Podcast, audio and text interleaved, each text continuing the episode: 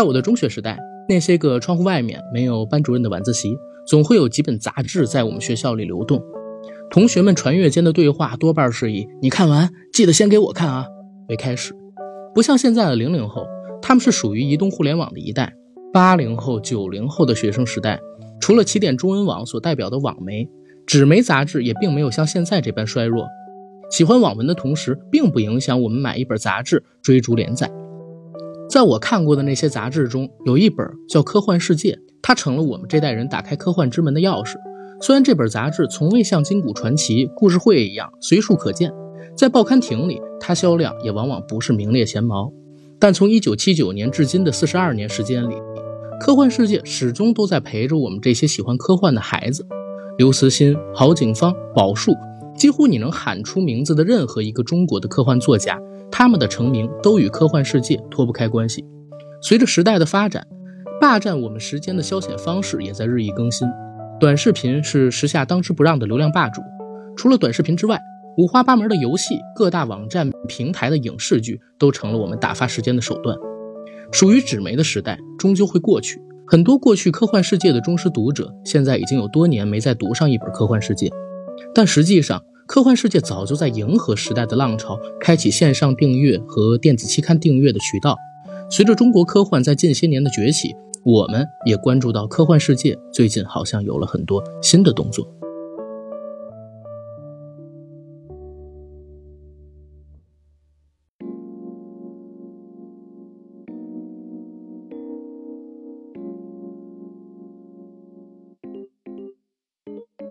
Hello，大家好，欢迎收听我们这一期的硬核电台，我是主播阿甘。Hello，大家好，我是 AD 盖奶。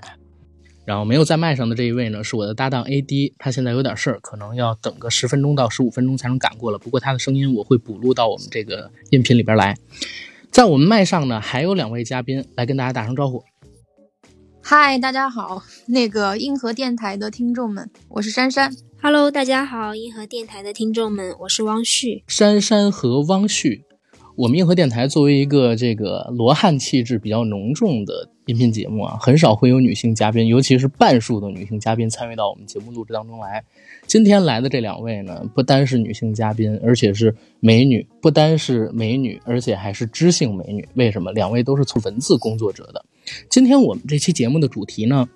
是和大家聊一聊。《科幻世界》这本杂志的前世今生，而珊珊和汪旭两位都是在《科幻世界》这本杂志中任职的工作人员。我呢就别跟大家讲太多了，你们俩先介绍一下自己，还有自己在《科幻世界》这本杂志当中的一个工作，好吧？嗯，大家好，我是珊珊。呃，我是在《科幻世界》的一个比较新兴的部门，就是有别于它的传统的图书部、编辑部，我是在 IP 运营中心。大家可能。大概也知道我们这个部门是做什么的，就是把我们的小说孵化成影视剧、动漫，甚至是舞台剧，或者是现在我们所熟知的各种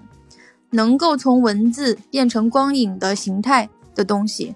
嗯，大概就是这样。嗯，我呢，我是在科幻世界杂志社，我们的社内有一个部门是图书部。我可以跟大家讲一下，大家提起科幻世界就以为这只是一本杂志，但其实到现在，我们科幻世界杂志呢有我们的科幻世界杂志，然后还有科幻世界译文版，还有科幻世界少年版和小牛顿。我就是做的是纯文字工作，做编辑，就是一本书，它从作者的一个 Word 文档，然后最后变成了读者拿在手里的一本实体的书的，我就是。跟进这个整个流程的，那也就是说，珊珊她现在做的可能是 IP 授权，就比如说有一个嗯科幻小说在这个科幻世界杂志上边发表了，然后你们手里边有它的版权，可能呢有一些影视公司想接下这个版权，改编成影视作品或者说动画作品，这个时候你就可以上场。跟他们去聊，差不多吧。就是我的工作，其实说白了，我觉得本质上就是发现下一个《流浪地球 》。OK OK OK，很不谦虚，很不谦虚，可以可以可以。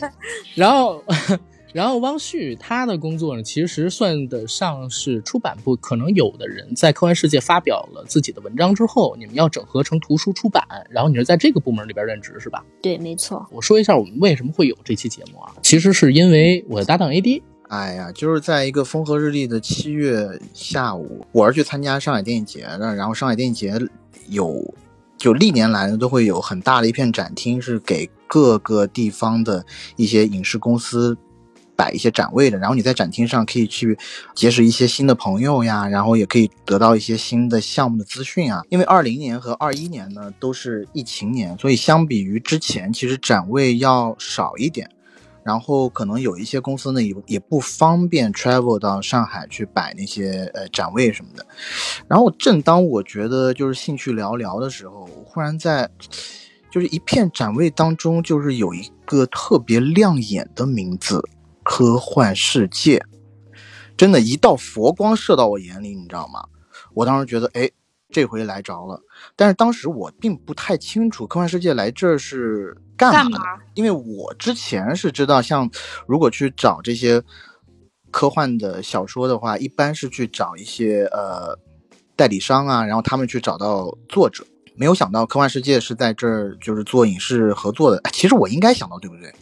我好蠢。在此之前呢，我一直认为的是，科幻世界和融创合资成立的这个融幻影业，可能融幻影业就已经承担了大部分的这个 IP 转化的职能。我有一点隐隐的觉得，是不是融幻就是之后科幻世界的这些 IP 都要融幻先过一遍，就他们过了，剩下的才能流到社会上去。所以我当时也是抱着试试看的运气，然后去想去，呃，我们现在在这儿的珊珊，还有他当时有另外一边。有另外一位同事也在，我想跟他交流一下。聊完了以后呢，我大致了解了啊，原来现在科幻世界已经有了这么样一个，呃，可以做 IP 影视化运营，而且主动的走到市场上来跟我们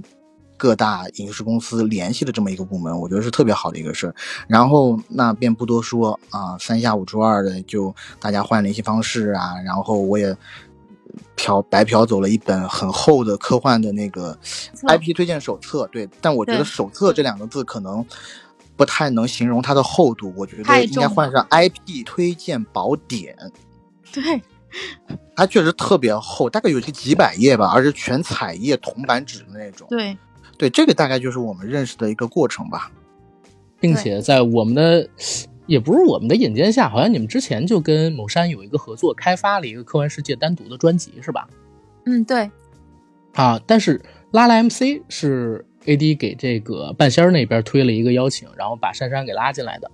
半仙儿把我拉进来的，嗯。然后当时你来了之后，我们和你曾经短暂的聊过一次，在半仙儿开的一个主题房里边。那之后呢，我就和珊珊有聊过，我说我一直很喜欢《科幻世界》这本杂志，我想单独给《科幻世界》做一期节目，啊，因为珊珊他们本身在成都嘛，所以离我们比较远，我们就选择了线上这种形式。可时间呢，其实一拖再拖，从我们原定的九月份，然后推到了十月份，从十月份推到了十一月份，现在已经到十二月份了。对，还好还好，但是呢，很好的在今年底完成，我觉得这个时间点特别好。我刚才说。赶紧的，在二零二一年底把这个事儿完成，因为今年刚好也是科幻世界四十二周年嘛。我觉得科幻迷应该都知道这个梗，就是《银河系漫游指南》里面那个生命、宇宙以及任何事情的终极答案。所以我觉得特别好，就是就就应该在这个时候。OK。四十二是一切的终极答案。然后，如果大家有不知道这个梗的，可以去看一下《银河系漫游指南》。总之是今天非常开心，能把珊珊还有汪旭请到我们的节目里边来，和大家聊一聊《科幻世界》这本杂志。开场的那个前言，我真的没乱写啊，因为我们上初中的时候，对我们上初中的时候，就真的在晚自习的时候会看一些杂志。然后当时像什么《知音故事会》这些东西，我都看不上眼的。那个时候最喜欢的就是《金谷传奇》还有《科幻世界》这两本杂志。我还记得，应该是，嗯，我我说实话，我没有买过《科幻世界》的正版哦。我先在这儿给你们两个道个歉，因为我们班里边那些杂志都是同学之间相互传，嗯，然后到我手里边的已经不知道是传了第几手的了。当然，学校图书馆里也有《科幻世界》，然后除了《科幻世界》之外，可能还有《学语玩》啊、《中学生》啊什么的这些杂志可以免费去借。然后我自己呢是买过《科幻世界》的，但我买的都是报刊亭上，可是说已经过了很多期，被击落在一起，已经发黄的。对，因为它比较便宜，你知道吧？嗯。那我要比你好，我们是这样，就是我是有一段时间是七期都买，而且我那七期都买呢，是因为我们那边有一个报刊亭嘛，科幻世界在当时我上学的时候，就是初高中的时候，还没有那么流行，在我们那个比较小的城市，所以我是让报刊亭的那个摊主去帮我那个订货订的，对，所以他那一份是专门卖给我的，我应该订了有一年多吧，然后机器都买，对，后来是慢慢就在各个书店就有了，我就期就是挑着期买，我记得我在《科幻世界》那本杂志上边，印象最深的，或者也是最初的那个故事，其实是一日球。哦，我不知道你们还记不记得柳文这个故事阳，柳文阳，柳公子，对，其实我今天呢还在做我们这期节目准备的时候，我看了一下有关于科幻世界的文章，我发现好少，但是很少的文章里边还有专门提到柳公子的，就觉得他是一个很可惜的一个科幻作家。但是这个事儿我们可以放到后面去说。呃，我觉得我们关于童年对于或者说童年或者少年时期吧，对于科幻世界这本杂志的一个接触的过程，应该代表着很多同龄人他们接触到科幻世界的过程。然后这本杂志绝对是中国所有喜欢科幻的孩子的心里的一个启蒙，因为在很长的时间里，十三亿人的中国只有一本专注于科幻的杂志，那就是《科幻世界》，嗯，对吧？然后我可目前能需要其实也还是哈哈哈嗯，呃，但但是我们也必须得说啊，到了新时代之后，可能纸媒确实还是科幻世界，但是也出现了一些其他形式的媒体，他们也专注在科幻领域。所以我这儿呢，可能需要珊珊或者汪旭，你们两个人出一个，或者说一起给我们介绍一下《科幻世界》这本杂志。就大概说说哈。无论我是身为科幻爱好者呢，还是现在的其中一员，我提到科幻世界最直观的印象和感触大概如下：首先，它是一九七九年创立的，我觉得这个很好记，不知道为什么，它也是中国目前存活至今的唯一一本科幻类文本杂志。刚才那个阿甘也说到了，虽然现在有很多新媒体或者是其他类型的专注于科幻领域的公司或者是单位哈，但是文本类的确实是还是仅科幻世界一份儿。然后，它也算是我们这代幻迷有点暴露年龄，想象力萌发的起点。嗯，还有一个我觉得可能是很多科幻迷都对科幻世界印象特别深的，就是在我们还很小的时候，科幻世界就拥有非常多超前的酷炫的封面，大家都觉得吧？应该现在都还有印象，就是什么外星人呐、或者是很赛博的呀，或者是那个，总之就是在我们国家至少其他的杂志封面上见不到的那种风格。嗯，有一段时间，我一直把科幻世界和飞碟探索会给弄混。后来呢，我发现这俩根本就不是一类杂志。就飞碟探索，它是小报性质的，里边有很多类似故事会里边午夜食人魔 这样类型的故事。对，但科幻世界是是比较严肃向的。但是那个时候，科幻世界的封面给我印象很深，我还记得有一本，好像就是我看到的《一日球》那篇文章的那个科幻世界的封面，是一个绿色的圆头外星人，很像《火星人玩转地球》里边外星人的那个造型。对对我的印象也是那个时候科幻世界的封面特别多那种，就是中近景的吧，中近景别的外星人啊，还有就是一些嗯。看起来还比较性感的美女吧，外星美女什么的，所以我估计那个时候很多男孩喜欢看。然后我对科幻世界怎么说？你刚刚说介绍一下科幻世界这本杂志，但是我现在想说一下科幻世界杂志社这个地方。嗯，我觉得特别也算是很科幻的一点，就是引无数幻迷竞折腰的科幻世界杂志社，至今仍伫立在西南一隅一个已经有点古旧的科协大院里。大家来了都会觉得有点奇怪，但是觉得好像又合乎常理。嗯，你刚才说建设是一九七九年，那是一个春天，然后有一有一帮志同道合的人在成都画了一个圈儿，然后中国第一本科幻杂志就这么成立了。嗯，因为我我自己其实有搜到过一些信息，但我不能确认啊。首先是说在那个我看看跟我啊想的是不是重合的？OK，首先第一个是在七七年的时候，就是我们十年结束了嘛，对吧？嗯。然后开始开放一些东西，后来正式的开始改革开放，然后当时就想要做一些新鲜的，然后代表前沿思想的杂志，那当时在科幻这一块儿，其实中国人是没有想象的，所以最嗯。开始的时候呢，嗯、我们现在看到的科幻世界，它的全名应该叫做科学文艺。最对对对，初的第一版的十二篇文章里边，其实只有两篇可以算成是科幻。当时呢，还是以学术性的文章，还有一些文艺文章，就是文学类的这种发表刊物为主。好像还有科普的，嗯对嗯，它叫科学文艺嘛，是奔着这个方向走。嗯，所以，我们如果说七九年的时候回到那个时间节点，四十年前、四十二年前，在中国还没有科幻的时候，那个时候成立，呃，我们一本专注于科幻的杂志肯定是不现实的。所以那个时候代表着改革开放，然后启发民智的前沿思想其实是科普。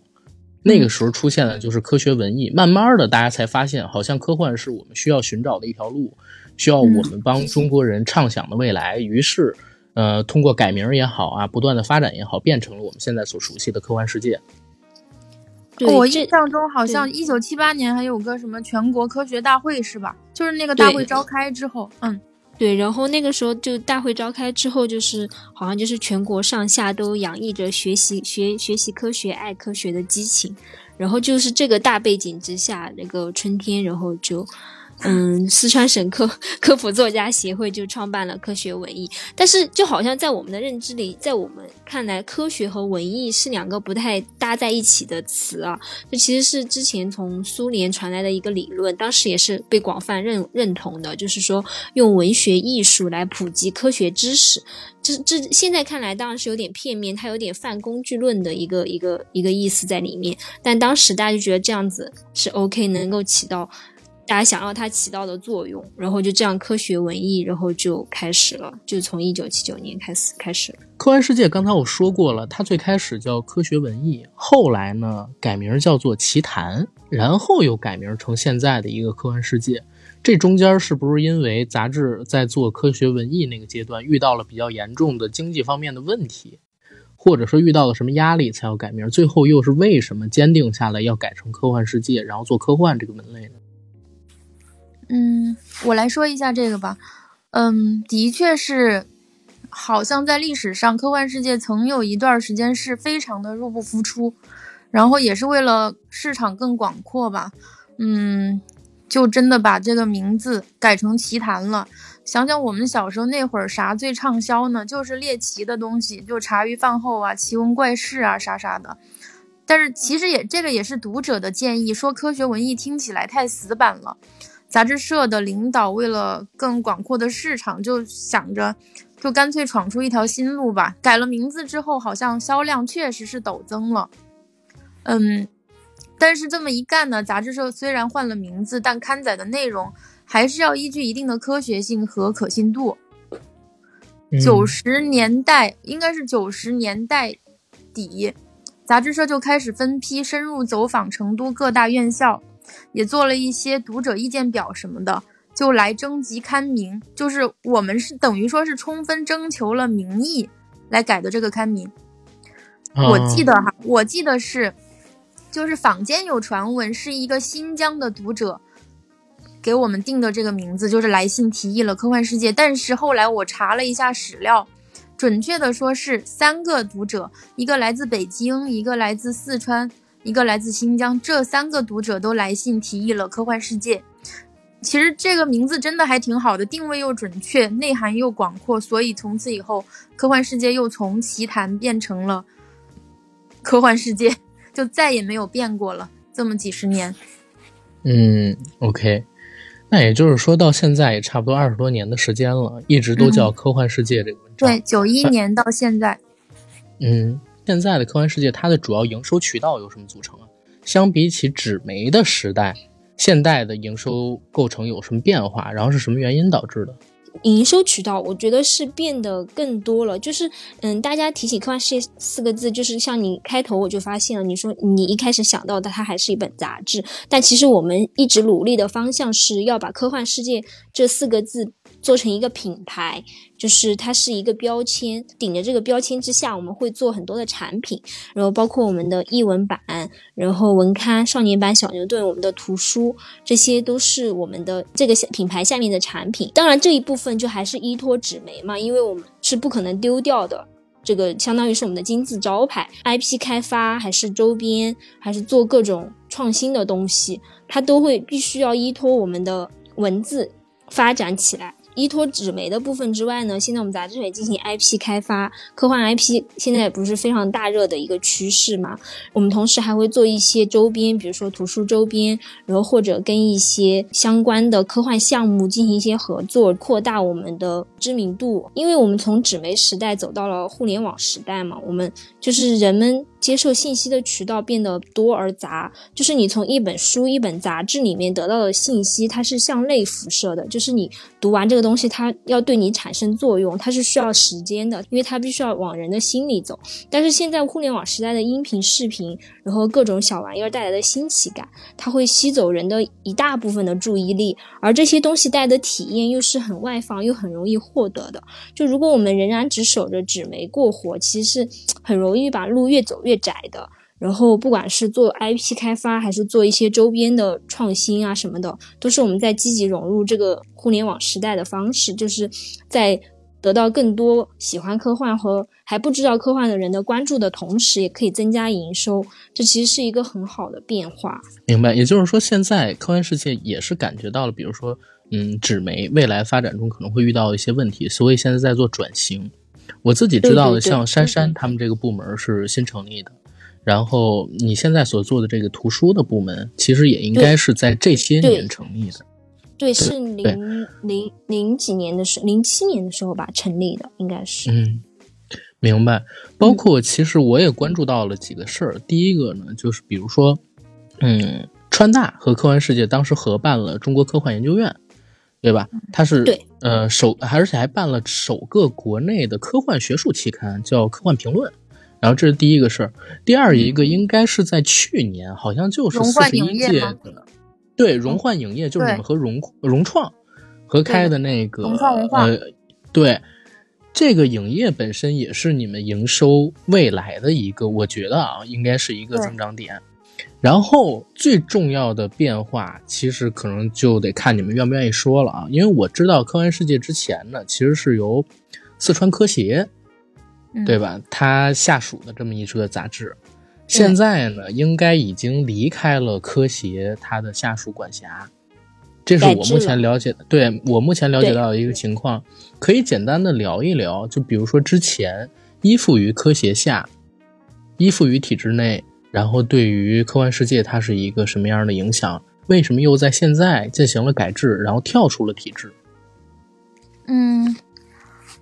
我觉得毋庸置疑的是，摆脱体制，这这个应该是大家都能理解到或者 get 到的。杂志社肯定是会有更好的话语权和主控权，而且能够吸收更多的优质的资本。像如果我们不改制的话，我们去年就不会有跟融创文化的合作。我们是在北京。就是，其实我们的注册的地点是在成都，但是暂时是在北京办公，就成立了这么一个融幻影业。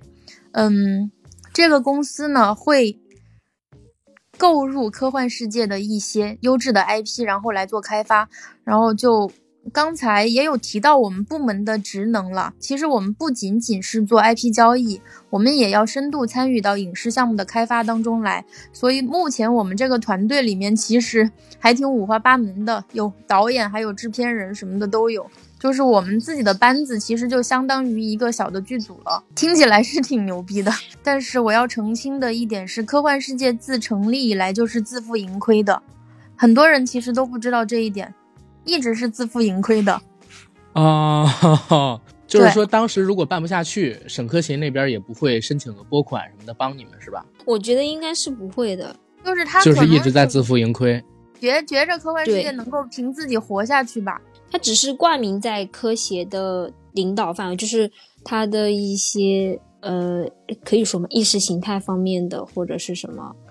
啊，我明白他的一个方向上的把控，做一个背书。也不不不不不不是背书，我们还是做科普科普的内容，就相当于它是它是体制内的嗯一本杂志，他们会对我们进行一些宏观上的呃调控吧。对对对，我是这样理解的。所以呃，到了现在这个阶段，比如说已经完全市场化的这么一个阶段，如果依旧在这个体制内的话，反而可能之前啊，在我看来肯定是有背书方向上的一个支持的，因为你想七八十年代、八九十年代的时候，嗯一个民营杂志，然后你做科幻，全中国又只有你们这么一家，如果没有一个省科协的背景，我我觉得也挺难就是存活。你就是觉得嗯就是一定要有一个政府背书，所以我们就是有更好的背景的意思嘛。对，然后到现在百花齐放了，反而这个体制内的身份会带来你们发展上的一些掣肘，我是这么觉得的。就像我刚才嗯嗯说的，比如说嗯我们要做个什么事儿，可能需要还是需要科协层层审批这样。但是现在我们改制成那个国有企业了之后，可以通过一些项目制来孵化我们的项目，就真的实现从文字到各类产品。嗯，二零一九年就是又说到二零一九年的科幻大会，我们有一个论坛主题叫“从签字到光影”。我觉得这几个字就总结的特别好，就是我们现在做的事儿。嗯，OK，行，AD，我看你到家了是吧？你已经开麦了，刚才。对对对 OK 哎，那你你先接一段。啊，我先私人提一个问题啊，这是其实我从小一直，呃，我比较好奇的问题，就是因为我小时候买《科幻世界》，不光呃不光是订它的那个主体杂志，然后我记得有一段时间是有《科幻世界》译文版，对吧？然后呢，我从那些杂志信息上是了解到，呃，咱们这个杂志社是设立于四川成都，然后我想提的这个问题是为什么是成都？因为在我小时候的想象里，应该这种科幻类的这种呃最前沿的这种文学刊物，可能会定在北京或者上海。嗯，这种情况我已经屡见不鲜了，因为这几年参加过，也参加过几次电影节。我觉得在电影节上经常会碰到这种情况，因为一旦有就是做影视的，就跟我年龄差不多大的，看到科幻世界的摊位，都会过来问，就就问我们在哪儿。我一说到在成都，他们就会很诧异，我也会很诧异。你们自诩科幻迷，还不知道科幻世界在成都吗？就是他们会说从小就看科幻世界，但是真的以为科幻世界在北京或者是上海。其实这个原因要怎么说呢？我觉得就要追溯到刚才汪旭给我们科普的，就是因为这个杂志的前身就是叫科学文艺的时候，它就是四川省科普作家协会创办的，所以就在成都了。而且四嗯四川其实是挺有科幻土壤的一个地方，就包括后来什么什么哪吒的团队呀、流浪地球的特效团队啊，都是在成都啊，我觉得挺好的。我觉得我们可以反过来想这个问题，就是当时我们现在可以回忆一下，就是七八年全国科学大会召开之后，然后大家都洋溢着学科爱爱科学的激情。除了成都，除了四川省科普作家协会之外，我想一定也有别的地方的，嗯，就是政府啊，或者是协会啊，他们也想创办这样的这样的一个科普的知识的刊物，然后来搭上这个东风。但是只有我们一家是办到了现在。然后我们来回溯这个这个故事的时候，就只会看到我们，就是诶，是我们从那个时候走到了现在，也别的也有，但是他们没有走到现在。就如果我们是在甘肃或者说是新疆或者无论哪一个地方，然后我们走到现在，你们可能都会提这样一个问题。我觉得这个我我愿意把它看作是一个概率性的问题。啊，不知道你们有没有理解我的意思？我明白明白，就是说在当时可能，呃，因为国家有这么一个嗯、会议的召开，然后可能在当时也有很多类似的出版物在创办，但是只有你们坚持到了现在，对吧？对对啊，那那这所以大家就好奇，哎，怎么成都来做这个？是是是，这其实是我小时候的一个、一个一个问题啊，但嗯。其实可能看的多了以后，我其实已经慢慢接受了这种了。毕竟我小时候几个最喜欢的公司都是在成都的，呃，一个是你们，一个是西山居，那个做游戏的公司，嗯对，呃，然后包括现在成都也是 rapper 之都，嗯说唱之都，是，是，我觉得我觉得挺好的，我自己也挺喜欢成都啊。嗯呃，那关于前面一个问题，我觉得可能可以呃链接到我下面一个问题，就是其实我们都知道，科幻概念在一零年代之前，在国内啊一直都不是非常的大众。我们想知道啊，就是科幻世界在科幻这个词在中国红火起来的日子是怎么度过的？我可以讲一讲发生在我七岁时候的，呃，押中高考题目的故事。就是一九九九年的时候，主编阿来老师，就著名的嗯纯文学作家阿来老师，他写了一篇关于记忆移植的文章。当时七月不是高考嘛，然后高考作文一出来。它的题目就是“假如记忆可以移植”。现在来回想，一九九九年的时候有这样一个非常嗯天马行空，要完全是考考生想象力的一个作文题目，我觉得可能对平时更关注于学习课本知识的那些学生来说，就是他们也不知道怎么怎么发挥这样一个完全靠想象力的一个作文题。但是当时阅读科幻世界的学生。当然就非常高兴了，一夜之间，“科幻世界”这四个字就占据了当时的各大主流媒体的头号位置，然后一下子就把我们“科幻世界”的销杂志的销量就拉高了。到了零零年的时候，这个杂志的销量就达到了历史最高点，对我们的“科幻世界”的杂志的历史来说也是非常奇迹的一件事情啊！因为这个其实是我们自己家里就有发生的事儿，就是我表哥是九九年高考的。嗯。啊，然后他就是考的这个作文题，然后我对，然后那他有看过《科幻世界》吗？呃，具体我不太清楚，但是其实这个故事我是初高中的时候就知道了。然后我妈妈有一段时间就是在问我，哎，你为什么要订这个杂志啊？就当时我订了几款杂志，除了一两个是那个军事杂志以外，还有一本是《科幻世界》，还有一本是呃跟体育相关的一个杂志啊。然后我给《科幻世界》的一个。给他巧立名目，或者给他取的理由就是，我想从从中发现一些未来可能会在我高考里面出现的内容，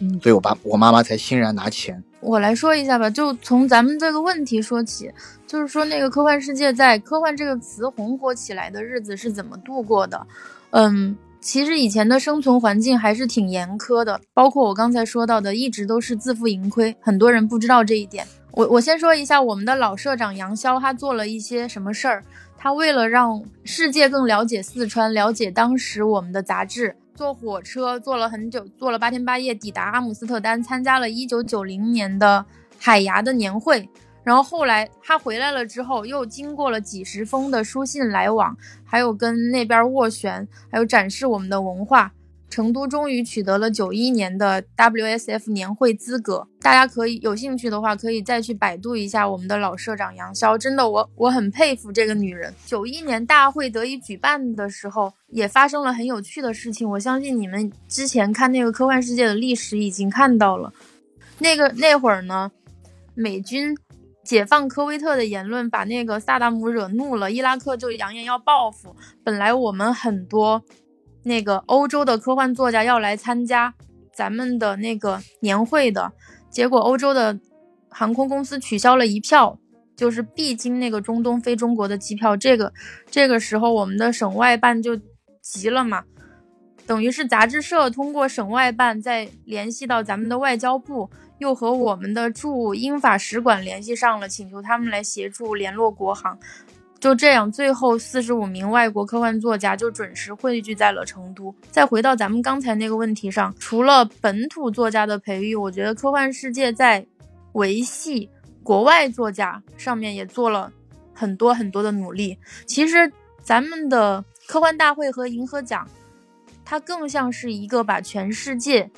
不仅是中国，还有外国的科幻作家、科幻创作者们，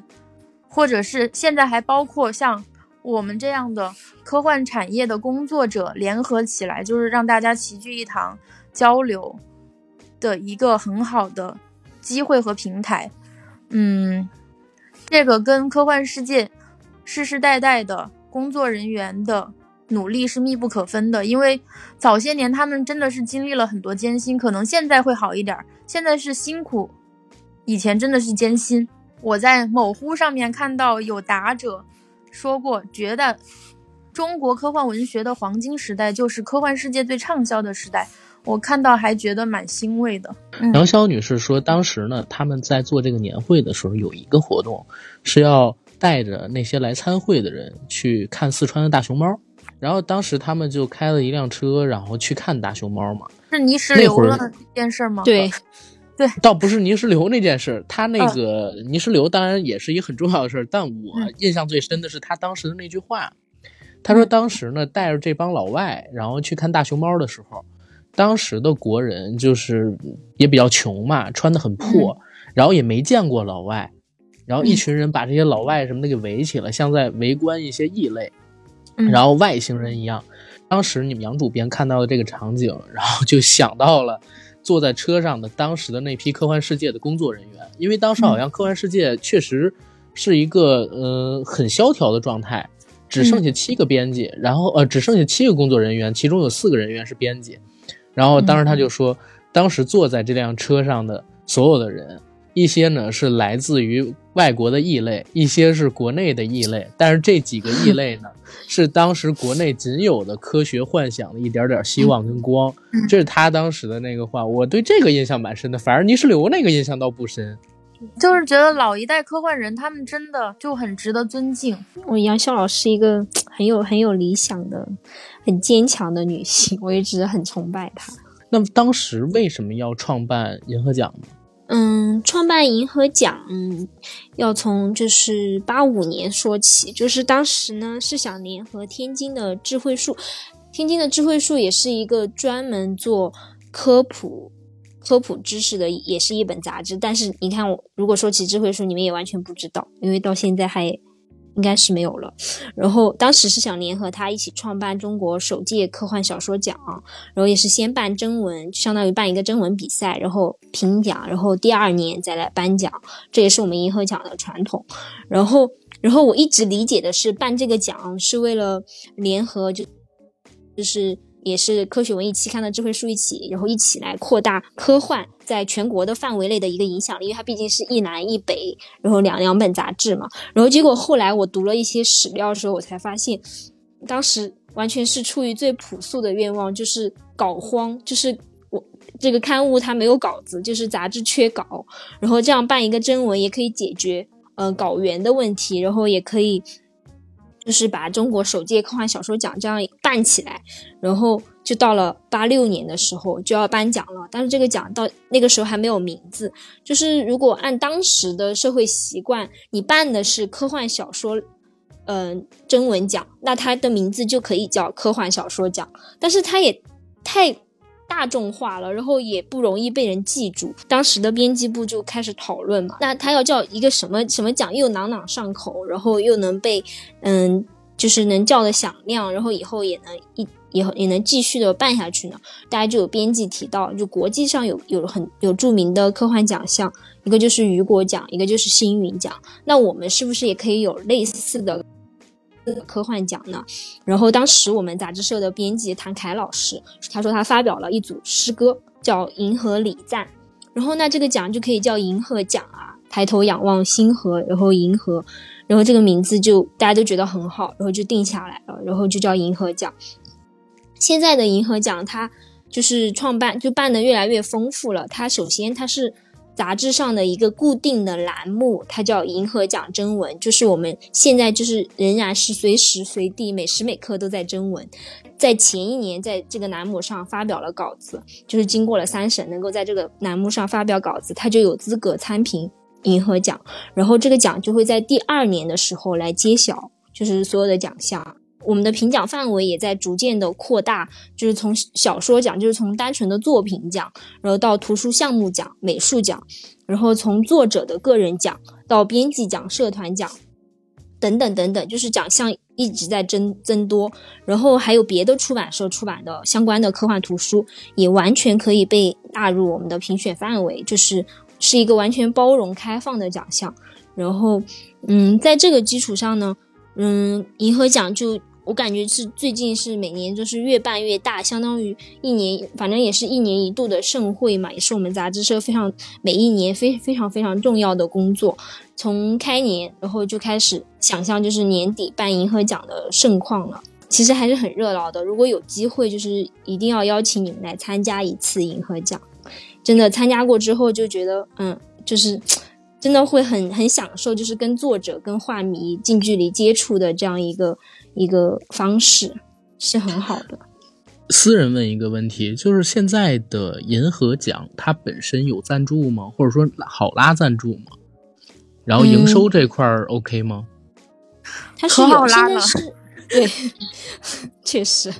因为想跟银河奖合作的太多了。今年其实我们就有跟联想集团合作呀。我们银河奖有一个板块是银河奖微电影，然后这个板块就是跟那个联想合作的。一九年是跟腾讯看点合作的，那一年的微电影质量都挺好的，大家就是线下可以再去看一下。那明年还还是会再办，对吧？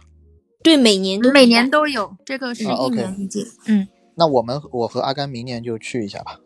可以啊可以，邀请邀欢迎欢迎。刚才我们既然已经聊到了这个银河奖嘛，它现在可以这么说啊，它就是中国的雨果奖，它就是中国的星云奖。然后我们知道太多的知名的中国作家嗯从这个奖项里边走出来了，最熟悉的肯定是大家知道的，呃，大刘。对吧？但嗯除了大刘之外，也出现了一大批牛逼的作家，比如说嗯靠《北京折叠》也拿了雨果奖的嗯郝景芳，对不对？嗯他们都是通过银河奖这个奖项走出来的。银河奖创办之初到现在，我相信不可能是一直都很顺利，然后想拿到这个赞助就能拿到赞助，对吧？然后想让这么多人过来参加，就能有这么多人过来参加。它也是经过了漫长的一段独立煎熬的时期。有关于银河奖有趣的故事，能跟我们聊一聊吗？要是说到这个不顺利的话，我觉得今年能算不顺利吗？今年我们本来是线下举办，结果被迫改为线上了，因为疫情，就是成都突发的疫情，就是大家伙儿已经可能把已经已经把一些线下的物料都准备好了，结果成都就突然宣布超过一百人的必须做核酸，但是因为我们很多嘉宾，包括产业嘉宾都是像作者们都是从要从外地来，就觉得实在是太麻烦了，而且担不起这个风险，所以怎么说呢？遗憾中也有美丽吧。今年就成为了银河奖创办三十六年以来头一遭的线上颁奖。不是王婆卖瓜的说，我觉得银河奖现在仍然算是中国科幻文学界的 YYDS 吧。像咱们的《三体》《流浪地球》获得的第一个奖，都是银河奖。好玩的事儿的话，今年就是银河奖颁发当天，我看到大刘他很难得的发了一条微博，等会儿大家可以去看一下。但是给我印象最深的是韩松老师发的微博，我刚才搜了一下，我想念一段，我看了很感动。哦，对他写的很感人。对他写的真的太感人了，我都快哭了。我念最后一段哈，上世纪八十年代的科幻世界社长、总编辑杨潇、谭凯，如今还都活着，可能都八十多岁了吧。他们还住在成都这座城市，因为有了他们以及科幻世界和银河奖，成都才变得越来越伟大。上次见他们时，他们的记忆是很清楚的，我很怀念他们。我记得的银河奖就是这些，时间过得好快。我跟科幻世界和银河奖的关系不知什么时候开始疏远了，虽然我们可能还互相暗自爱着。我不会忘记是科幻世界和银河奖改变了我的命运，没有科幻世界和银河奖就没有我的一切。是他们让我在懵懂中浪费生命的时候看到了活着的意义。但这些慢慢也都不记得了，一切将进入遗忘的深渊，变得混沌一片。连最热爱的也是这样。希望下世能够来早一点儿，跟科幻世界和银河奖相遇，我会写出真正如你意的作品。就看了真的很感动，觉得他真的很爱科幻世界。韩松而且我觉得，而且我觉得他很谦虚，他的笔调。啊，对对对，他他也嗯很可爱。对了，我补充一点儿，就是我们的编辑现在正在打开脑洞，把此次的银河奖不得不线上颁发的故事变成一个脑洞大开的科幻小说。明年的那个 文刊上会刊载，大家可以期待一下。然后我们的那个文刊现在是京东、淘宝、当当都可以买。就是说，你们的自己的呃站内的编辑会把这一次线上举办银河奖整个事件变成一个科幻故事吗？对的，对的，就是别小看我们的编辑，我们其实我们的编辑部也有很多本身就是科幻作家。哦，这挺酷的。然后其实我自己啊，呃，最近因为有在看抖音嘛，然后我最近呢关注了几个出版社的抖音账号，然后那几个出版社的抖音账号呢，就每次每天都会在上面介绍一些他们出版社的一些新的书籍啊什么的。然后我想问，咱们科幻世界现在有这种呃账号的设置吗？然后也会定期做一些这种直播什么的吗？嗯，有的，我记得是呃零，就是二零二零年，不是疫情刚开始的那一年嘛？那个时候不是，其实对我们那个影响非常大，就是各个书店啊什么都关关闭了，然后对我们线下的渠道销售渠道其实影响很大，然后我们就编辑们就开始做直播了。那个时候，然后从二零二零年上半年开始，我们就在当当啊，然后。呃，这边可以可以提提那些平台嘛，然后猛东啊，对，然后就还有嗯萌宝，然后都在上面做我们的直播，就是讲来购买的，就是看直播的人讲我们的书，然后讲我们的杂志，然后就向他们推销，然后就完全就是转入了，就是相当于就是突然之间，我们就必须要换一个模式来对待，就是。工作就是新展开新的工作吧，算是。然后当时也是做了很多尝试嘛，然后，嗯嗯，就是做直播啊，然后还想是好像是拍短片还是干什么。但是其实我觉得，就是对我们来说，我们应该是。很需要就是比较专业的，像运营就是新媒体这样子的人来做这个事情，就是不能老是由我们编辑来想当然的做。我们其实很需要做就是专业的人来做做这部分的工作。然后我们今年就成立了我们的宣传策策划部，他们就是主要做一些新媒体资源的开发，然后做一些线上的营销和推广这样子。当然，你刚刚提到的抖音账号这些。嗯，据我了解，应该是还没有，就是嗯，但是接下来应该是要慢慢往这个方向来来拓展，来嗯探索的。啊，对，因为我自己呃很喜欢买一些书籍。我在看抖音的时候，其实我看抖音也就是随便看，有的时候呢，他会无意中给我推送几条这个呃某出版社的这个抖音账户，然后我觉得他们出版社的就是。别的出版社的账户呢，有一两个还是挺有意思的。他们每次会找一个人过去，来呃给你推荐当季最热门的书籍，而那些书籍呢，包装非常精美。我记得有一次在推荐一本叫呃荣格的红书，然后整本书就非常精美，然后你一看就觉得逼格非常高。然后我自己是觉得，呃，咱们科幻世界，因为我我小时候啊，我其实不知道去哪儿买那些。比如说罗伯特·索耶的那些呃大部头的科幻的小说，懂，就是信息渠道很。我的唯一的渠道，对，我的唯一渠道就是看《科幻世界》，呃，我忘了是增刊啊还是对，里面会有那种呃一一个附录一样的东西，有点像当时的贝塔斯曼书友会一样的，但是《科幻世界》就更精专这一块，我觉得我觉得你们这一块可以加强一些，因为你们如果来给大家推荐一个。就是你们觉得是认可的这种小说的话，我觉得公信力会更强吧。对，因为我们讲书就讲书的话，因为我我我之前也做过几场直播嘛，我们讲书的话就会完全是把就是先完全是讲这个故事，讲它的最最最闪亮的它的科幻设定，然后然后把它讲给，但是不会剧透哈，把它讲给嗯来来购买的人，然后然后再来讲它的一些亮点啊什么的，就是就是来吸引。吸引那些来购书，但是我其实我我个人的感觉哈，就是比如说，嗯，在京东上面一个卖书直播，然后走进来买书的人，他同同品类可能还有别的别的别的什么小说啊，或者是什么儿童读物啊，或者之类的东西，他们的注意力又会被那个吸走一部分。就是这个平台它它有它的优势，它它有它的缺点。就是它会同时展示很多书，就是科幻只是其中一个很小的品类，但是就像你刚刚说那种短视频系列，就是放在嗯视频平台的那种的话，我觉得它可能更精致一点，就是它会把它弄成一个一个小的，就是嗯视频，然后它里面是比较集中的信息，然后把它推送推送给嗯观众，然后他接收到这个信息，他可能就被打动了，然后然后就而且他的观众是就是开放的嘛，推推送给很多的那种。嗯，就是用户，然后他接收到这个信息，他可能就对这本书产生了兴趣，然后就会去购买这个书。我觉得这个是完全是跟那种嗯销售平台是完全不一样的思路了，算是。呃，对，就是你们自己的账户的话，当然就是可以更专精一点了，这样子久而久之，大家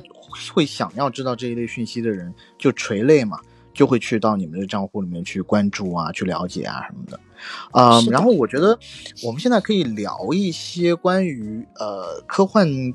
内容影视化的这个问题，因为像呃《流浪地球》，我们知道是在两千年刊载在《科幻世界》杂志上的，然后一九年上映的时候票房也非常非常好，现在应该是突破了四十多个亿嘛，对吧？大家呢也都在讲，二零一九年是所谓的中国科幻的一个元年，然后我想，呃，对于这件事，《科幻世界》呃，作为你们杂志社是怎么看的？我倒还好，我真的不觉得二零一九年是科幻元年，只是说这是一次非常成功的，可以说是有点出乎意料的大破圈儿。但是好像我们在上一次，我我记得我跟 AD 还有阿甘，我们上一次就有讨论过类似的问题，因为之前中国其实已经有过非常优秀的科幻作品，只是说大家目前都比较认《流浪地球》而已。我觉得全世界的科幻其实都有点极端，嗯，科幻文学作品一直算不上特别大众，像《沙丘》那种，它的销量应该是上千万吧，那那种简直就是奇迹。然后我们常说一个概念就是泛科幻领域，其实奇幻小说也包括在里面。奇幻小说就比较好卖，什么《指环王》《哈利波特》这种就卖的特别好，但是国内原创科幻小说就是汪旭他们部门。这部分的书就是《三体》大出圈儿，但是目前还比较出名的，像《穿越土星环》《未来症》，可能不会有太多人知道。然后我再说一下国际上知名的，像莱姆，就是波兰的莱姆，他今年那个六部曲出版，我觉得应该也没什么风浪。但是另一方面呢，就是科幻文学是这个样子，但是另一方面，科幻影视倒还是挺大众化的。我现在说的是全世界哈，像。星战、阿凡达这些超级 IP，还有超级大导演，很多超级大导演他们的名作其实都是科幻电影，像斯皮尔伯格、诺兰、卡梅隆啊、雷德利·斯科特什么的。然后科幻剧和科幻动画在国外也是很红火，包括日本的高达、阿基拉。但是在就在中国还有东南亚这一块儿，好像真的这科幻基因，我不知道是不是跟经济水平挂钩哈。就真的好像偏薄弱。不过，《流浪地球》的成功也说明科幻影视在国内绝对不是小众的观众，其实是一直喜欢那种比较引领时代的视觉效果，还有高质量的制作。这方面以好莱坞为代表的特效科幻片确实是完美契合。虽然我一直在自吹自擂，我们的工作是要选出，就是找出下一个《流浪地球》，但是真不知道下一个《流浪地球》什么时候会出现，也许是《流浪地球二》吧。我记得当时在电影院看完的时候，其实是非常激动的，因为我本人当时的心理预期很低。我能够感受到他把刘慈欣科幻小说里的那种神韵，体现这个天翻地覆的世界和宇宙的宏大壮丽，身处在其中的人类又渺小而不屈。小说就是带给人的感受，他把它搬到了电影里面，然后大家都开始说憧憬一个完美的科幻的世界。但是，嗯，科幻元年也好，还是什么新世界大门也好，我们走过去发现，其实这样的东西它不一定存在。它是一个现象级的作品，但是下一个现象级或者要等到一连串现象级的作品出现，其实是一件很难很难的事情，然后也需要我们一步一步去走。但是这个事情它有一个好处，就是它算是一整刮来的东风，科幻小说、科幻电影、科幻世界。它被更多的人关注了，然后知晓了，喜欢了。不管是一窝蜂的都来开始做科幻影视了，还是大家都开始构进科幻 IP，然后大家也在读科幻作品，我把它看作是一个积极的正向的影响。当然也会产生一些浮在上面的泡沫，但是我觉得这些泡沫它终将会被浪潮冲走。好的作品，努力的人，最终还是能带给大家新的东西。我是这样来理解这样一个潮流。那么，关于这一点，科幻世界未来的这个运行方向有没有什么影响？最直接的影响就是诞生了我们这个部门吧。我觉得不会有咱们今天这期播客的存在。嗯，说真的，就是科幻世界有相当长一段时间都在孤独坚守，但是现在确实是走向开放合作了，就是很多东西都是肉眼可见的。咱们的产品也开始多维化的，不只是文字类的，也做了很多的跨界尝试。有车产，咱们跟那个蔚来还有吉利都合作过，还有时尚，在太古里做过那个落地的时尚装置，还有综艺栏目，之前跟江苏卫视合作过《从地球出发》，然后还有电商快销什么的。包括我们部门的版权合作，还有影视开发，也已经取得了很大的收效。我觉得几乎大家能够想到的行业都会涵盖吧。未来播客行业你们会涉足吗？呃，这不是正在涉 涉足吗？我们先学习一下。不过我觉得有一个特别重要的点是，你们的声音都很好听，就是做播客，就我觉得这一个算是一个硬性的条件吧。也也不是，也不是我我们声音可能也没有那么好听，但是我是觉得挺好听的。今天哦好，长得不行，但是今天呢，我其实是在我我我就相反，我就相反啊。无耻，畜生至极，这句话说的，但是无所谓啊。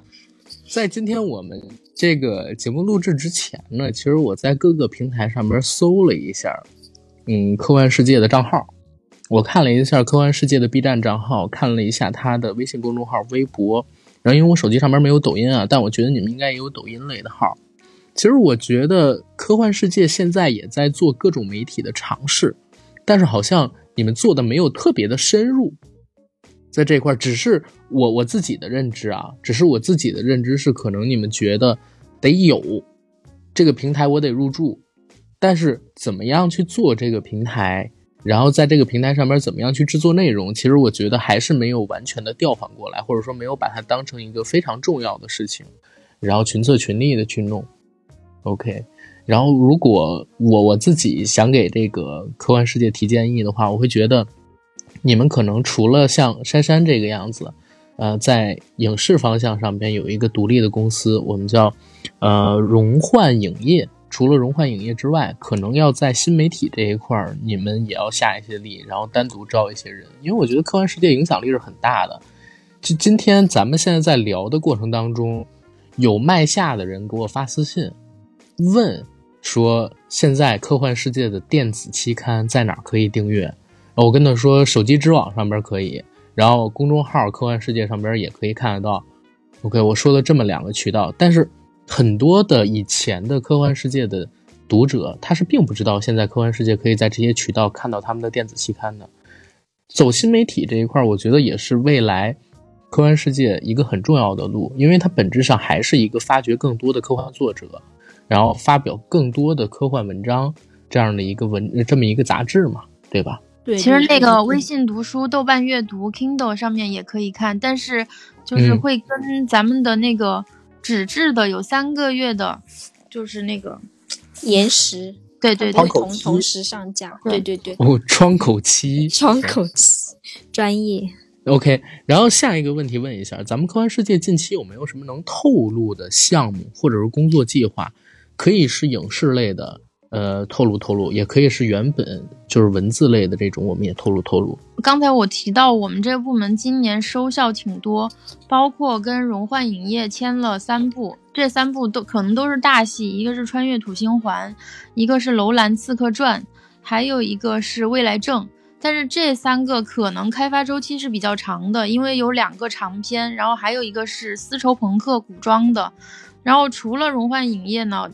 我们今年跟哔哩哔哩也有合作，他们也是想在科幻影视这个板块发力，也购买了我们三个版权。他们买的这三个倒偏向轻科幻一点儿，嗯，我觉得他们的速度可能会比荣幻要快，因为这三个是中短篇，体量稍微要小一点儿。反正过不了多久就会有很多咱们科幻世界自己的小说改编的影视作品跟大家见面。嗯，在这儿打个广告行吗？如果有收听这期的有迫切寻找好故事、好小说的制片人或者版权合作方，记得找科幻世界 IP 运营中心。那请问在什么渠道可以联系到科幻世界 IP 运营中心呢？可以给阿甘私信啊，阿甘再告诉珊珊。你你们给一个官方的联系方式吗？官方联系方式有有邮邮箱地址，可以发邮箱，就是 ip at sfw 点 com 点 cn。OK，然后我们这个问题结束了之后要补录几个问题，所以看珊珊你还有汪旭老师，你们有没有什么要补充的？可以推荐几本我们图书部出的原创科幻小说吗？当然可以，这也是未来的工作计划嘛，你就顺着工作计划那个问题往后说就行了。嗯，我自己是比较推荐，就是还算比较新的一个，但是非常有潜力的一个科幻作家，他叫杨婉晴，他的短中短篇小说集，叫《归来之人》。大家可能提到科幻，都想到的是它很硬核，但是杨婉晴老师他的科幻小说里面不但有这些内容，而且他的文笔是非常优美，而且很充满感情的笔调来写这些科幻故事。我觉得这这是一个非常，就是他的作品是非常独特的，就是我自己本人也很喜欢这本书，也是我做的。然后我很想很想把杨婉晴老师就是推荐给。嗯，所有喜欢科幻或者不了解科幻的人，或者你觉得你如果想开始读科幻，然后又觉得科幻是不是对普通人来说有一点门槛？但其实没有，就是你可以从这本书开始，它其实非常好读，情感和性格都是融入的非常好的，就非常非常希望就是大家能够。去了解一下，感兴趣的话可以上我们的网站啊，或者让上我们的公众号去了解一下这本书。OK，刚才我们已经聊过了科幻世界近期的一些规划，其实可以看到它向一个多元化的方向去发展，影视方向在发力，然后呃各个新兴的媒体渠道上面其实他们也有做。当然我自己可能就是恬不知耻的提出了一点我自己的那个建议啊啊，但是我觉得。这是出于对《科幻世界》这本杂志的热爱的人，然后才能说出来的话。也希望两位不要对我这个建议有这个误解，或者说对我有不满的情绪。我们最后一，我觉得你那个建议，对对对，我觉得你那个建议就是说挺好的，因为我也觉得挺好的。以科幻世界现在一己之力去做这么多事情，我觉得可能有些为难的，而且也不可能在一夜之间都找到这么对各个领域都很呃专精的人才。所以，难道我觉得是这样啊？音频领域这块阵地，我觉得科幻世界是不能放的，倒不如给我们一个授权，就说我们是科幻世界认定播客，我们帮你去攻占科音频领域的桥头堡，我们帮你在音频领域打打赢这场胜仗。思路打开了，不不得不跟你这么说啊，就是不是思路打开，我觉得 A D 这句话格局打开了，知道吧？对对，格局打开了，对呀。古有三炸水门桥，今儿我们俩呀，就是三顾茅庐问山山汪旭，就是我们能不能？当然了，就这些音频平，就这些音频平台，我们帮科幻世界炸开。这是聊上商务了吗？现在也没有，也没有，这个咱们私下去聊。我们先进最后一个问题，就是收尾阶段，我想咱们四个人呢，每个人给大家推荐一下最近。你看的科幻作品可以是影视剧，也可以是动漫，也可以是书籍，然后都可以的，简单推荐一下就行。然后我们结尾在最后聊一个小话题，就是大家对中国科幻这个概念未来怎么看？OK，那那 AD 你先还是我先？那那我先来吧。我是这样，我来推荐两个东西，一个呢是一个短片，只有五分钟，叫《救援》，是林一斌导演拍的。然后，因为我呢一直是一个重度的影迷，然后也加上重度的游戏发烧友，我一直觉得呢，而且最近元宇宙这个概念炒得非常火，然后我一直觉得电影和游戏啊，在未来或者在不远的将来就会殊途同归，合在一起。然后我一直认为，由于 CG 技术的极大发展，可能大家就只需要用这个 CGI 就可以来去啊拍一部电影了。然后你有了这个数字资产以后呢，你不光可以用它来拍电影，你也可以用它来做游戏，啊，也可以用它来干各种各样的事情。然后我觉得这个林一斌导演拍的这五分钟的短片呢，有一点点那个意思，但他还是用真人拍的。这个片子讲的是啥呢？其实讲的非常简单，就是外星怪兽从天而降。然后男女主主人公协力逃出升天，只有五分钟，很短。但是为什么说它特别呢？是因为它是一部你可以三百六十度观看的电影，就在你的每一秒钟，你可以旋转你的视角，三百六十度观看。然后这个短片，呃，反正在 YouTube 上大家是可以看到的。如果可以科学上网的一些朋友的话，可以上 YouTube 上面看一下相似的东西呢。我记得。J.J. 埃布拉姆斯在他重启那个《星球大战》的时候，他拍过一个一分钟还是三分钟的内容。呃，那那段内容呢，是在《星球大战》的一片广袤的沙漠的呃土地上，然后你和主人公乘坐在一艘小飞船上，然后就是飞行过那一片陆地，然后你也是三百六十度可以看的。但内部呢？跟救援相比，就少了很多刺激的画面和镜头，呃，有一点点像，如果大家去玩过最近新开的这个环环球影城的话，有一点点像你去做的那个，呃，火种源之战，就是变形金刚里变形金刚的那个 ride，但是呢，你是在电脑前你就可以完成。啊，这个是这个是我要推荐的一部，只有五分钟，很短，我建议大家可以看一下啊。然后第二个呢，是我小时候通过科幻世界我才知道的一部小说，叫《老人的战争》，然后中国的翻译应该叫《垂暮之战》吧。这个故事我是很喜欢的，小时候我也觉得。呃，特别有意思。他讲的是啥呢？讲的是主人公在他七十五岁的时候参加了这个殖民自卫军，然后这是一个保护人类在宇宙的殖民地和人类的军队。他们只征集七十五岁以上的老人入伍，把这些老人们带到了环地球轨道上面的空间站里，然后给他们做了大量的训练以后呢，配给他们了一副全新的身躯。这副全新的身躯呢，是年轻版的他们，啊。但是已经做了基因的改进和 DNA 的进化，而且呢，在每一副躯体的体内有一个人工智脑，去帮忙你去运算处理很多东西。这个故事的前半段呢，就是讲这个主人公从一无所知到了这个部队里，接受了他的一个新的躯体。进行训练的故事，前半段我觉得特别有意思，后半段呢有一点流于俗套，就是不停的打怪兽啊，不停的征战。他对里面每个人物的刻画是很精细的，呃，我觉得他是我小时候看到的第一部，我觉得在科幻小说里面把人和人之间的感情，还有家庭的关系，老人就是年老了以后和呃子孙后代之间相处。那种微妙的情感描写的很淋漓尽致的一本小说，我觉得大家可以看一下。而且，呃，如果大家我不知道那本小说如果放到现在的话，也没有删减啊，因为原版小说里面是有很多的大量的粗俗的笑话的。呃，然后如果是男生看的话，我觉得大部分会觉得会心一笑。就这两部作品。OK。然后我给大家推的这一部我不能详细讲，因为我想之后做单期的节目。我给大家推荐的呢是一个长篇，一个科幻片，但是它跟 A D 说的那个方向正好是相反的。它是二一年的片子，但是这个片子是定格动画，而且这个定格动画做了多久呢？从八七年做到今年。用了三十四年的时间做出来的一个定格动画，这个动画叫做《封神》，封是疯癫的疯，神是神经的神。然后这个片子从一开场，第一第一个镜头出现，到结尾是没有任何台词的，因为它定格动画嘛，它没有任何的台词，所以你不懂外语你也能看这个片子。然后这个片儿牛逼的地方是哪儿？它是一场视觉的爆炸。然后在这个片子里边，黑暗、血腥、肮脏、狰狞，赛博朋克都已经称不上了，就完全是机械碾压，还有各种异形的怪兽，然后各种疯狂的科学的造物，然后手工制作，可以让你看到，就是我们现在这个时代对科幻、对于废土、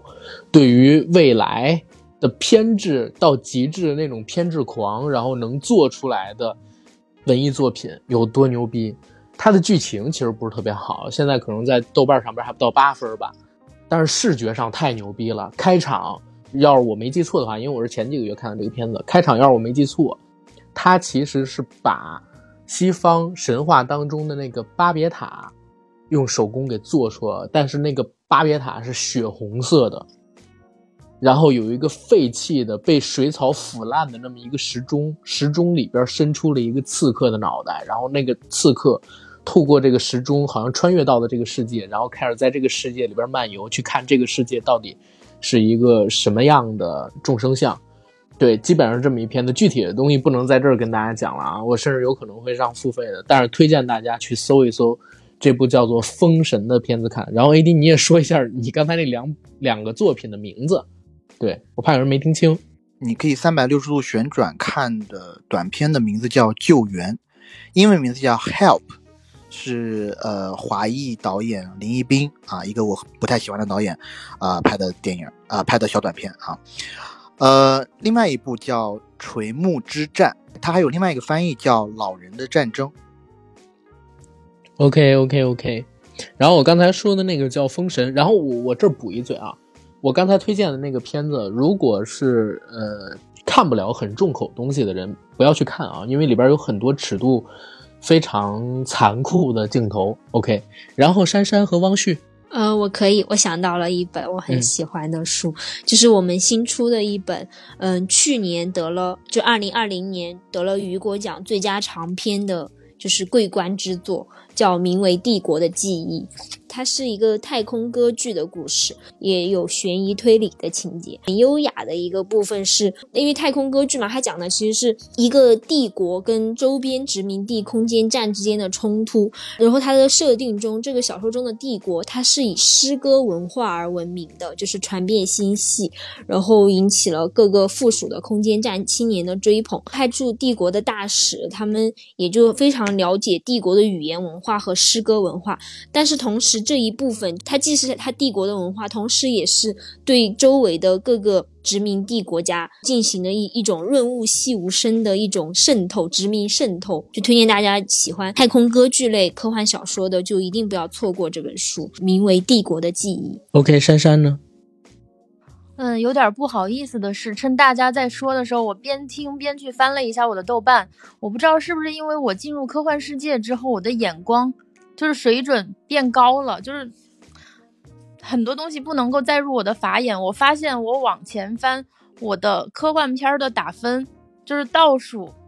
一位最高的居然是《极魂》。《极魂》我们上次有聊过吗？《极魂》我们上次没聊，但我们电台做过单独的节目。我跟 AD 都很喜欢那个片子。哦，那我就敢说了。那我推荐一下《集魂》吧，没看的朋友去看看。这个小说《遗魂有术》也是我们杂志社出的小说，江波的小说改编的。然后我就不多说了，因为这是一个不能剧透的故事。我这正好想问一个问题，刚才咱忘问的，也可以算补录啊，就是科幻世界是怎么拿这些作品的版权的？跟我们说一下呗。嗯，一般来说就是在我们这儿上刊或者是出书就默认。签版权，这个当然也要作者同意上面的条款什么的，但是一般来说，有出版权就有影视代理权，这样大多数都是这样。哎，那我有个问题啊，就是，呃，因为我一直觉得我脑脑海里面还有两三个科幻故事没有写出来，这两三个故事可能每一个的体量都在十亿级别左右吧，呃，所以呢，我在想说，哎，是不是要先写出来，然后投稿给科幻世界？但呃。意思就是，我如果投稿给科幻世界，科幻世界刊登的话，就是，呃，你们就是有这个代理权，那别人就是得通过你们来跟作者聊，是这意思吗？呃，他们不能跟作者直接聊。其实也是可以跟作者聊的，但是因为作者毕竟跟我们签了代理合同，你可以理解为我们是作者的经纪人这样。啊，OK OK。用一个当下很很流行的词，就是赋能嘛，也是为你的作品赋能，你你这个作品才。有了可以被称为 IP 的价值的第一步啊！嗯，说的好也，又自吹自擂了。也不是自吹自擂，因为我自己是这么觉得的啊，就是你现在在中国，如果写科幻作品，你你能去哪儿呢？对不对？你你能去哪儿呢？然后最高奖是我们刚才说到的银河奖，嗯，啊，什么家庭医生？然后最高奖是我们刚才说到的这个银河奖。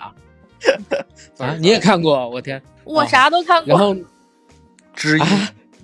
知音，别说知音，我还去过知音杂志社呢。我靠！你们做一个科幻版知音，说不定也挺好看的。哎，对，我觉得也是有前提。但是真的就是你，你在中国最高奖是银河奖，然后唯一一个给中国人做的一个纸媒杂志就是《科幻世界》，你很难跳出这个圈子，然后去做这个事情，然后得到《科幻世界》这个杂志的承认，基本上也就代表。你获得了第一层的在科幻领域国内作品的赋能，对吧？所以刚才说的这个事情是可以理解的。而且我自己觉得，就是科幻世界做了这么多年，他也没有，就是我们所知道的刚才提到的又被剪掉的那些人，是吧？那么黑，我觉得还是一个很公允的，做事还是挺公道的这么一个杂志社。OK，然后最后我们讨论一个问题吧，就是关于中国科幻的未来怎么看？然后我知道现在可能从二零一九年开始，大家都说是科幻元年。确实，你比如说现在我们能看到很多很多的科幻类的作品在不断的涌现，影视剧层面上面，从最从我们第一个大爆的《流浪地球》到另外一个口碑上边，我操，也是引爆了全年的《上海堡垒》，然后再到我们现在最近刚出了预告片的腾讯版的《三体》的电视剧，对吧？然后再到我们现在也能够看得到 B 站上边投资了一系列的项目，这些项目可能都是有跟科幻世界合作的，或者说一些其他的科幻 IP，他们要改编成动画作品。好像全都在一个欣欣向荣、火热的状态里边。大家对现在这个呃科幻市场的火爆有什么样看法？认为是可持续的呢，还是未来会更火爆呢？还是说，呃盛世之下亦有危言？我个人觉得，我的那个心态是好的，而且我觉得应该是可持续发展的。尽管唱衰的人也不少，但是我觉得，因为国家也在大力提倡嘛。无论从哪个维度来讲，我相信中国科幻都是会越来越好的。像今年的那个上刊，咱们上刊的那个小说里面，我也看到了很多很优秀的作品。就是我不知道现在这些作者是不是因为他们也想追求，就是把自己的 IP 孵化出来，或者是影视化这种效果，他们会往那个方向去写。所以有一些小说我读到就会很有画面感，嗯。这个也很方便我们的工作，比如说像影视公司推，或者是怎样，嗯，而且我觉得还蛮欣慰的，就是发人深省的作品挺多的。我是觉得，嗯，我也很喜欢看那种视觉奇观方面的比较大 IP 的科幻电影，但是。我更喜欢的是探讨诸如人类何去何从这些终极问题的电影，但在我们的小说里面就有很多是这样的。虽然有的时候我觉得他们的销路不一定会很好，因为就像跟哔哩哔哩合作那几部，说实话，其中有一部我就不提它的名字了。我我是真的不知道哔哩哔哩会怎么改。虽然后续我们现在也在谈合作，可能也会介入一些。剧本创作什么的，我是觉得挺难的，但是我很高兴有影视公司会选中这些个我们自己都觉得改编难度很大的 IP，所以我觉得无论是从我们部门的收效，还是说整个市场的反馈，我我我是很看好中国科幻的未来，就是至少这个基石是有的。然后王旭老师呢，作为今年的银河奖最佳编辑。我我觉得，嗯，首先有一个现象就是，现在，嗯，投稿就是创作科幻小说的作者非常就是趋于年轻化，很多很多年轻的创作者，他们都很有活力，很满的信心，然后来写他们的故事。从小说从创作的这个角度来讲的话，我觉得中国科幻它是会逐渐越走越好的，就是我也是很看好这样一个一个发展趋势的。嗯，OK，A D 呢？我觉得我也是看好，就是科幻这一方面的发展的吧。然后，如果要从行业内部来讲的话，就是最直观的，就是去年八月份的时候，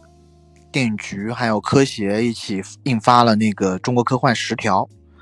对吧？就是鼓励科幻影视类作品的发展的。然后，这个我也是觉得，呃，也是每一个民族和国家，然后。你社会发展到一定程度以后，你要去追寻的，呃，而且我们看了很多以往的好莱坞的电影，像，呃，五六十年代一些好莱坞电影对未来的一些想象，其实我们现在用的科技有的时候会和电影里面相重合，对吧？就是电影人的想象力是无穷的，但是可能很多科学家就是靠着电影人的想象力，然后去琢磨出了新的这种未来科技，嗯。我觉得我们国家也在走这条道路，而且，嗯，随着最近几年这种航天热，对吧？呃，全民的这种科学的这种热情高涨，呃，我觉得在相当长的一段时间里面，科幻都会是一个，起码是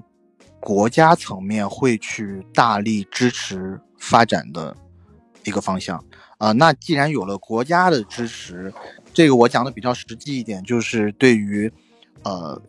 影视不影视公司或者文化公司来说，就是有切实的一些好处嘛。呃，你甭管是地方或者是中央的一些政府层面的一些奖励呀，对吧？激励的一些手段也好，呃，我觉得这就从各个层面吧，都会促进科幻文艺作品的蓬勃发展吧。嗯，OK，我自己是觉得，就是最近这段时间，天天有人在唱衰我们中国的本土科幻，因为我其实也认识一些同行啊，大家比如说在聊到中国的科幻电影的时候，统一就给了一个比较悲观的状态，说现在谁都不太可能做好中国的科幻呢。然后我们在聊到中国的给出的理由是什么？